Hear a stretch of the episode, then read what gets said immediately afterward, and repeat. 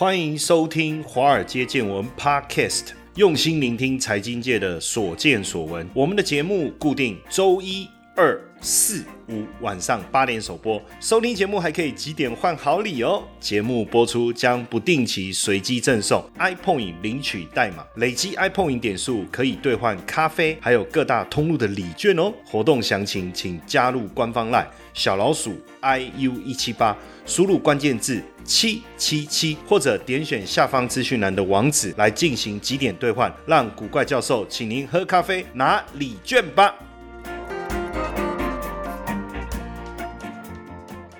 大家好，大家晚安，我是古怪教授谢承彦。好，那我相信对于一些刚进入股票市场的同学啊，如果你遭遇到投资，主要我们就操作股票、买股票哈。那如果呃你遇到挫折，第一个想法应该是怎么选股哈。那因为我在呃两千年。应该是一九九六年，我开始接触股票市场。那时候我还在念书。然后一九九八年的时候呢，当然也超买了华硕的股票，帮自己赚了不少钱哈。当然，也许现在来看是没什么，可是当时对我来讲，确实是一笔天文数字，也没到天文数字这么夸张了哈。但有时候在当下的回想起来，在当下的心情，当然后来因为金融海啸的原因呢，那这个我自己操作的股票啊，遭遇到非常大的下跌哈。呃，而且因为当时我自己的操作呢，坦白讲也没有什么一个所谓的真正的一个系统性的一个做法。然后两千年科技泡沫化的崩盘呢，也让我陷入了人生当中。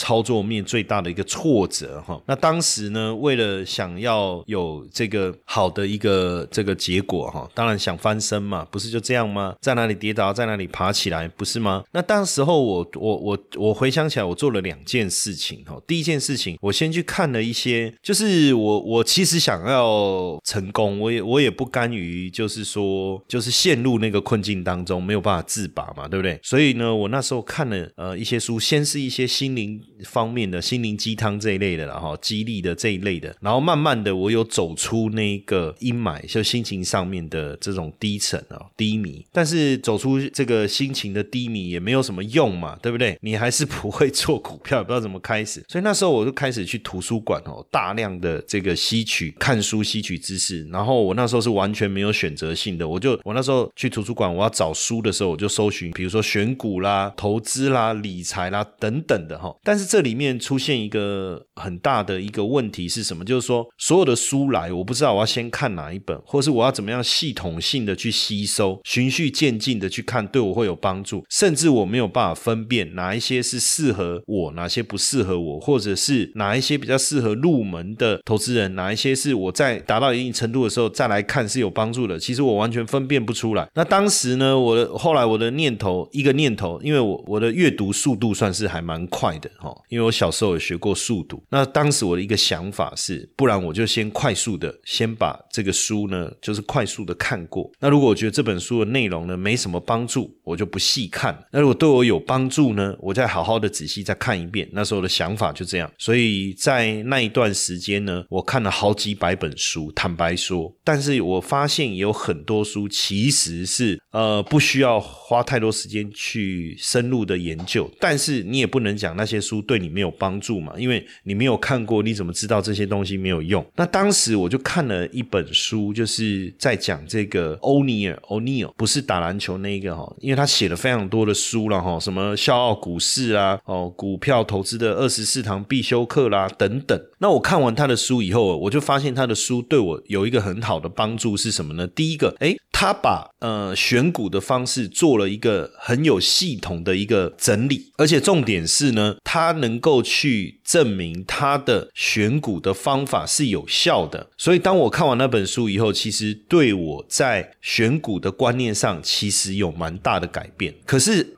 我现在回头看呢，因为我自己也有一套叫做计筹裁测的选股方法哈，那我也把这个选股方法融合在我我自己的这个 A P P 哈，叫古怪教授台股 A P P 哈，大家。如果有兴趣啊，也可以去这个 App Store 或者是 Google Play 去搜寻哦，古怪教授，他可以免费下那当时其实这个对我后来整个选股的流程，包括我们常在媒体上，像我们在东升啊，或者是这个在一些采访的时候啊，我谈到的观念，其实我觉得真的受这个欧尼尔影响蛮大的。我认为啦，因为我不能说我一个不会操作股票的人，怎么可能突然建立出一套系统？这个不可能。但是当时的他的这个选股的系统，其实对我确实真的帮助蛮大。我觉得有一种一开始一个呃类似呃潜移默化的这样的概念啊，因为我发现后来很多多人在谈的选股的方式，呃，大概也脱离不出他的这一套思维哈。当然，因为他的做法，等一下我们会聊到，大家也可以好好的去去想一下啊，因为。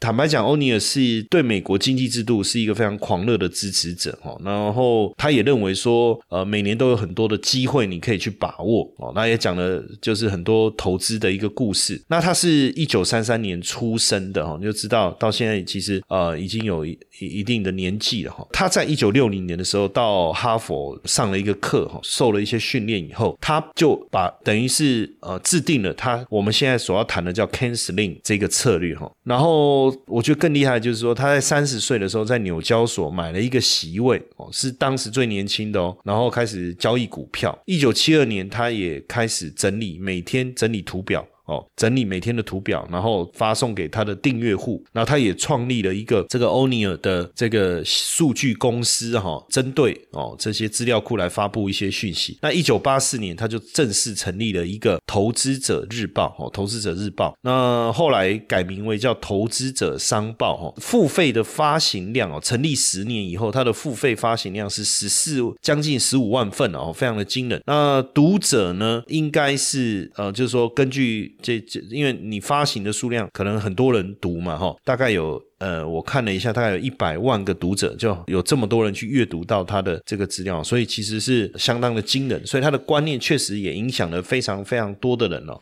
接下来就是我们今天的彩蛋时间，iPhone 领取代码 G 零零七七。那我们来讲一下，他一九六四年在纽约证交所买下这个席位以后，就成立了一个证券公司，哦，成立了一个证券公司。那当然，他创办了这个一开始创办的《投资者日报》以后，他其实雄心壮志了哈。那当然，一开始的时候只有三万名订户，到后来成长到十一万名，哦，确实是非常的惊人。他就把他的观念呢写成文字，哈。现在来看，呃，现在把呃，比如说你要出一个日报啊，或是订阅啦，或者是甚至写部落格啊，哦。哦，然后脸书都没什么，可是当时确实他做的这件事是是非常的惊人的哈，我觉得也是创举哈，也是创举。当然，他这个部分呢，跟他在投资股市方面的表现呢，其实并没有相冲突。也就是说，他不但提供大家很多很好的有关于投资市场的资料之外，他自己股票也做得非常好。那在过去很长一段时间统计的结果，他的股票的年平均报酬率就在那个时期，竟然可以高达一年四。十趴，其中有有几次非常精彩的表现啊！一九六零，呃，也就是他投了这个，当时他投了几个代表作哈，像是加拿大石油公司啦，哈，或是他投了一个这个美国的公司，然后他两次哦，曾经在《华尔街日报》刊登全版的广告，告诉大家什么时候多头要来临。呃，他刊登的时间点是一九七八年的三月跟一九八二年的二月，确实后来真的股市都走出一波的大多头哦，所以很明显看得出来。他是不但有分析的实力，而且有操作的实力。那也因为这样，当时我就对他非常有兴趣。呃，实际上哦。他自己也在几次的访问当中哦，回答很多记者的问题啊。他也聊到，就是说，其实他跟大部分的投资人一样，一开始都是订阅一些刊物哦，从看一些专业的期刊、专业的杂志开始。但是呢，他 他讲说，但是这些杂志或刊物的投资方式不是很有效，可能我觉得是时间点的问题啊。比如说，你看到杂志，跟你实际上再再去进场，这个时间差吧，我不知道是不是哈。那当然，所以他也开始去。钻研很多，其实在他之前一定也有很多人很成功。他开始去钻研他们成功的方式哦，比如说他当时研究一个基金，那个基金管理的规模大概是一千五百万美金，那这个基金的报酬率是其他竞争对手的两倍。所以呢，他就想到一个方法，他去拿到这个基金的季报，然后拿到以后呢，他去研究他买的股票。那当然他就发现说，哎，他的绩效这么好，那当然第一个想法就是说，绩效这么好，他的选股方式应该很厉害。可是对方一定不会跟他讲他怎么选。股的嘛，对不对？所以呢，他就去追踪他买的股票。那他追踪他买的股票以后，他再去仔细的研究这些股票的一些特征哦，然后再去把好好的去研究有共通性的这些股票，然后去找到他挖掘潜力股股的方法哦。其实他自己也讲哦，他说他这一套叫 Ken Sling 嘛，哈，Ken Sling 的这一套方法呢，实际上在选股过程中，他说任何时间点你用这个方法去选，只有百分之二的股票会符合这这个选股原则哦，所以不容易啊。你看以台股来讲，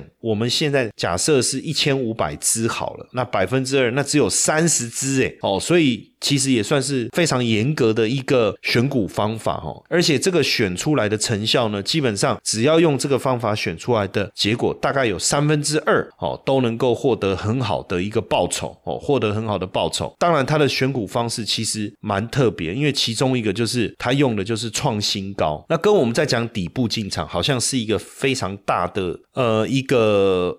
呃，反差了哈。当然，因为他说底部进场，其实震荡会很大，股票的震荡会很大，因为它毕竟还在筑底，所以这个时候，呃，如果你有设停损点的话，哦，因为他自己有设停损点了哈。他说，那你就很容易被扫出场。其实刚开始的时候，我在想他讲的这一段话的时候，还有他这一段故事的时候，我到后来我有想。才想通一件事，就是你做的每一个动作其实是环环相扣的。那如果你这个动作其实不适合你自己本身的一些没有办法跟你其他的步骤融合的话，哦，那其实不是那一件事情的问题哦。比如说啊，我我这样讲可能有点复杂。我的意思是说，比如说很多人在谈停损，有人是不停损，有的人是觉得停损是一件很荒谬的事情。那假设说今天呢，呃，你今天是做所谓的价值型投资哦，你你选股可能都是在股票低于价。价值的时候来买进，或者是你叫底部进场法好了，你设停损就可能会面临欧尼尔他讲的这种状况，就是你很容易被洗出场。那因为他的这个做法呢，他后面我们会再详详细的描述，他就是以成长股这种标股的概念在做，所以他设了百分之七的停损，其实就是马上要去把。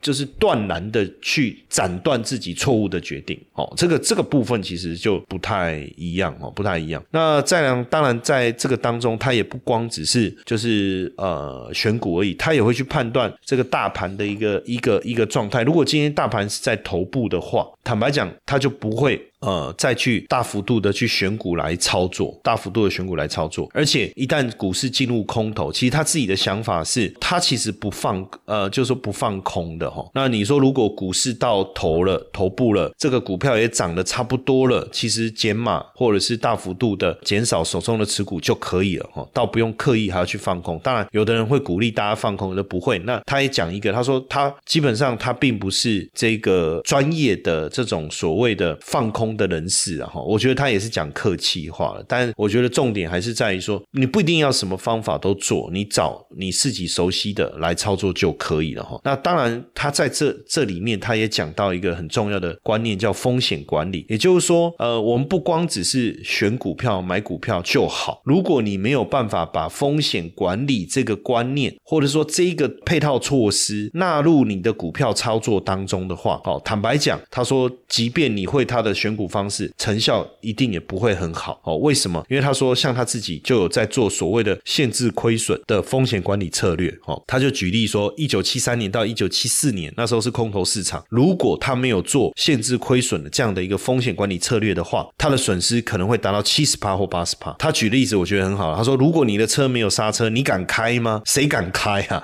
对不对？当然，他也也讲一个故事哦。他在他他在他自己所出的这个股票赚钱里面也讲了讲了一个故事，其实呃，我觉得可以理解啊，也不用刻刻意再去呃特别去谈这个故事。但是因为他的故事，我觉得蛮有趣的。他就说呃，为什么每很多人不能停损？他就讲一个说说有一个人设了一个抓火机的陷阱，他在箱子外面撒了玉米，然后呢呃箱子上面有一道门绑了一个绳子，他就躲在另外一端，他就想说只要火机进入箱子，他就拉绳子，门就关上了哈。那有一天呢，因为呃有很多的火机。受到这个诱惑，然后呢，就陆陆续续呢跑进去箱子的火鸡呢，总共有十二只，就陆陆续续有十二只加总起来跑进去箱子里，那他就准备要关门了，对不对？结果没想到有一只偷溜出来，那时候其实他只要关门，他是不是可以拿到十一只？可是呢，他就想说要不要等那一只回来再关好了，因为毕竟玉米还在外面嘛，他当时会进来，那接下来应该还会进来，他就这样的一个念头。没想到第二只跑出去，第三只跑出去了，到最后他一只火鸡都没有抓到，所以这就是他在谈风险管理的一个思维哦。我我觉得呃很有道理，因为我自己基本上也是这样的一个模式在做。也就是说，当我们在选股的时候，如果你是以成长股、强势股的概念在选择股票，那这个股票如果没有涨，要么就是这个股票不符合你的选股的原则，对不对？实际上，另外一个就是说，你这个选股原则是有问题的。可是假设我的选股原则没有问题，那就是表示这个股票跟我的频道是不一致的。那这时候你就要设定一个出场的机制啊。可是我怎么知道要什么时候出场呢？像它是设百分之七，那我呢？我买了股票以后，我是设定每一周的这个收盘以后是下个礼拜不能跌百分之五，我是这样子的模式哦，我是这样的模式。那当然，如果说今天有新的股票进来，那我就会去检视啦。那这个旧的之前的股票，哎，都不会涨。那如果不会涨，对我来讲就是所谓的时间成本嘛。而且一个股票呢，如果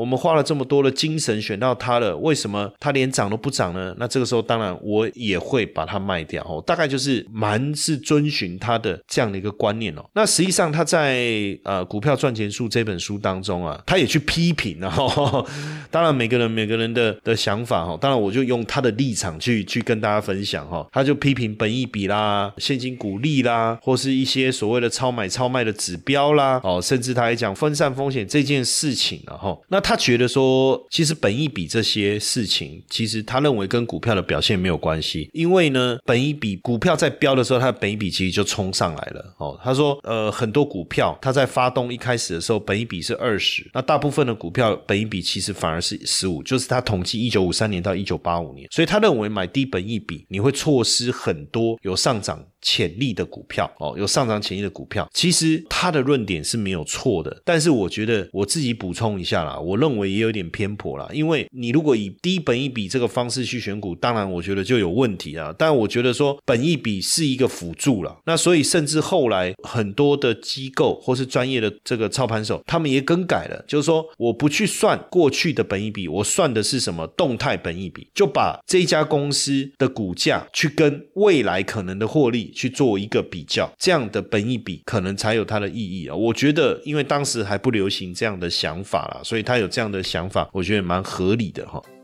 对于呃交易，如果你一直还没有建立好一个系统的方法哦，我鼓励大家哦，是不是来参与我们的操盘领航员的培训哦？透过三个阶段的一个训练，以及波动交易的核心系统的一个交易方法，更有效率。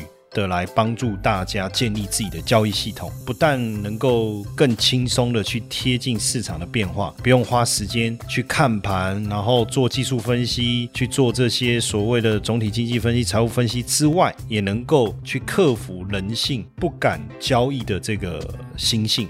那邀请大家一起来参加我们的这个线上讲座，加入我们的官方赖小老鼠 iu 一七八。输入关键字八八八来报名参与，我相信会给大家带来很大的一个惊喜。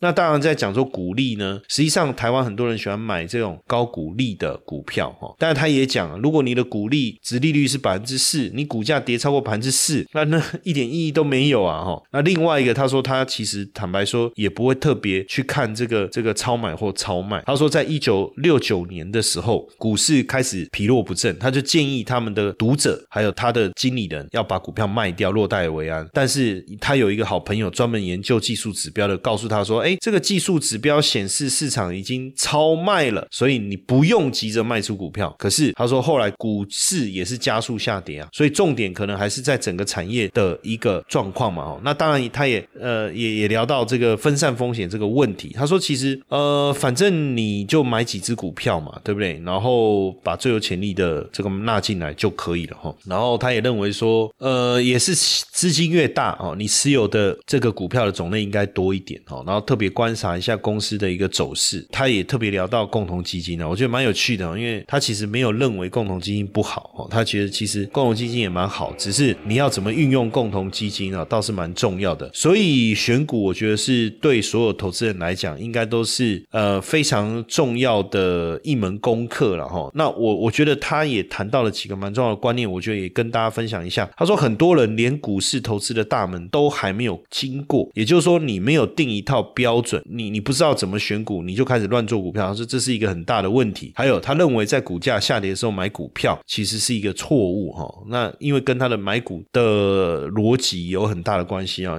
而且他说追低买进也是一种错误哈。那没有所谓什么什么真正叫物美价廉的，这是他的想法了。那他说，投资人每次要进股市，希望大赚一笔，然后呢，呃，急功好利，没有做好基本的准备工作，就是没有耐心去学习一些技巧，然后又一天到晚去听一些谣言啊、耳语啦、故事啦，或是别人的建议啦。他说，其实这个都没有帮助哦。然后，当然当机立断哦，减低亏损哦，是是很重要。而且他提醒大家，就是说，你如果没有能力去辨别这个资讯的。好坏或是真假，说真的，他说你还不如不要做哈。那大部分人其实真的以他的方法来讲是要找创新高，大部分人其实都不敢啊哈，都不敢。还有一个就是你亏损的时候没有及时抛出股票，也是一个问题。然后还有一个状况是，股票只要一涨就赶快卖掉，他说这个也也是不对的一个方式哈，一不对的一个方式。然后呃，很多人会买一些这个起选择权来当做发财的捷径哦。他说其实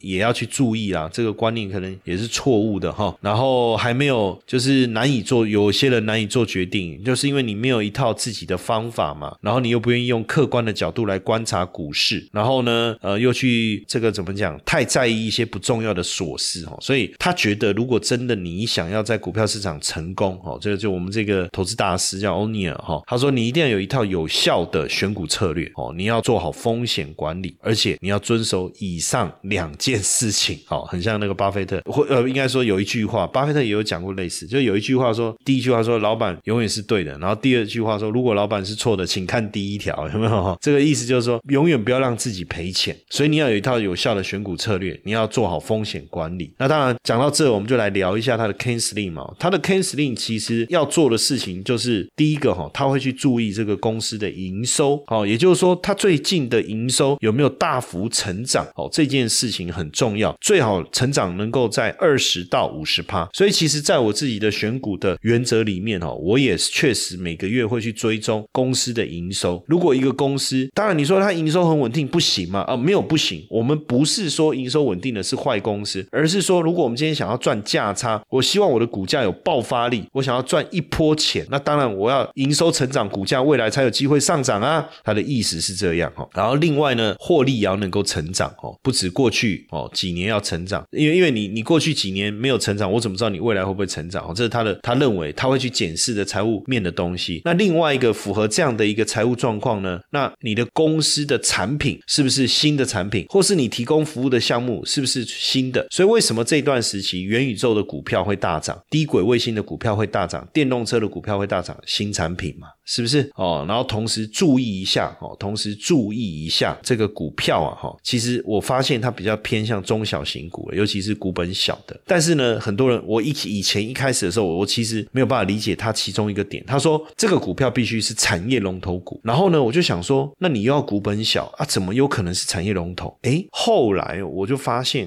我的怎么讲，就是当你的经验不足或是你的层次不够的时候，确实有可能提出这样的疑惑。但如果我讲一个股票，大家就会认同了。大力光，大力光是不是股本小的公司？是。请问它是不是在镜头产业的龙头？是，哎，这样子好像就可以理解了，对不对？哦，另外一个就是说，这个公司呢有没有机构的筹码在里面？我觉得这个对我的影响也很大了。所以，像我之前我们的小资课程里面啊，如果同学之前有上课的话，我其实就有分享过外资，也有分享过投信，有没有？其实这也是为什么我我我我我会采用这样的一个观念，就是因为他提非常有道理。你一个股票如果没有机构、没有大股东的资金在里面，那请问。一下，那到底谁在买？这是一件很可怕的事情，哎哎，很有道理。另外呢，最后呢，你也要关注一下大盘的走势嘛，因为如果你大你选的股票很厉害，可是大盘真的不好，会不会被波及？肯定的嘛，肯定的嘛。所以你看哦，欧尼尔检视这个强势股整理汇整出的这一套心法哦，叫做 Can Sling 啊，哦，确实很有用，也很有帮助。不但成立公司哦，帮自己赚了钱，而且确实也写书啊，把这个方法来分享给我们哦，我觉得真的很棒。所以我们总结一下，Can Sling 的 Can C A N S。S L I M 的 C 是什么意思呢？就是 current quarterly earning。那在美国是每季的盈余的整理，在我们台湾你可以去找每个月盈余的整理。而这个盈余的这个营收啦，哈，营收的这 current earning 哈，就它的盈余啦，哈，要能够成长二十五趴以上哈，然后再来年季的，他看季的盈余跟年度盈余。然后我我自己是把它改了一下，我把它看我直接看营收跟每一季的 EPS 哈，这是我自己做的调整了，因为他自己是看每每一季的盈余的 EPS 跟每年的 EPS 啊，但我觉得这一关我心里还是过不太去了，因为台股的变化比较快嘛，哈，所以我我就是改成看每个月的营收跟这个每一季的 EPS 哈，那他的做法是看这个每一季的 EPS 哈，跟每年的这个 EPS 哦做这样的一个对比哈，那另外他他认为一定要看新公司新产品哈，但我认为呃，我认为这个观念是 OK 是对的哈，但是我还是会在意，就是说他。有没有活力？所以其实跟它前面呃相呼应啊，所以其实是 OK 的。再来就是说 A 我们都讲了，N 就是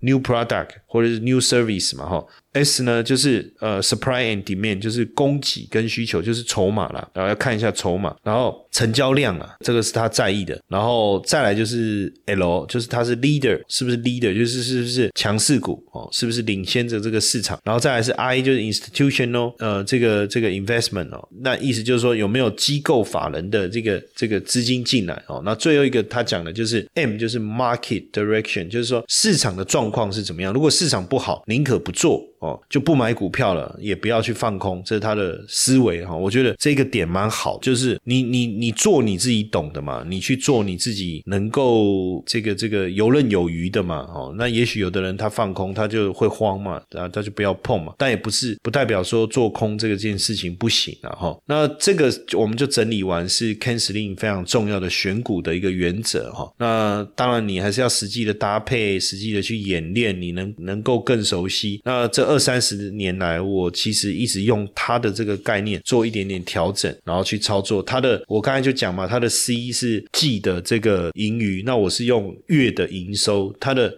A 是年度的 EPS，那我用的是季的 EPS，其他大致上也差不多，但是我又更简单的把它简化成四个步骤，叫计筹财测。那这个呢，有机会呢，我们再多跟大家聊一聊。好，那当然也希望欧尼尔的 Canceling 的这个选股方式，能够帮助你改善你的选股操作绩效。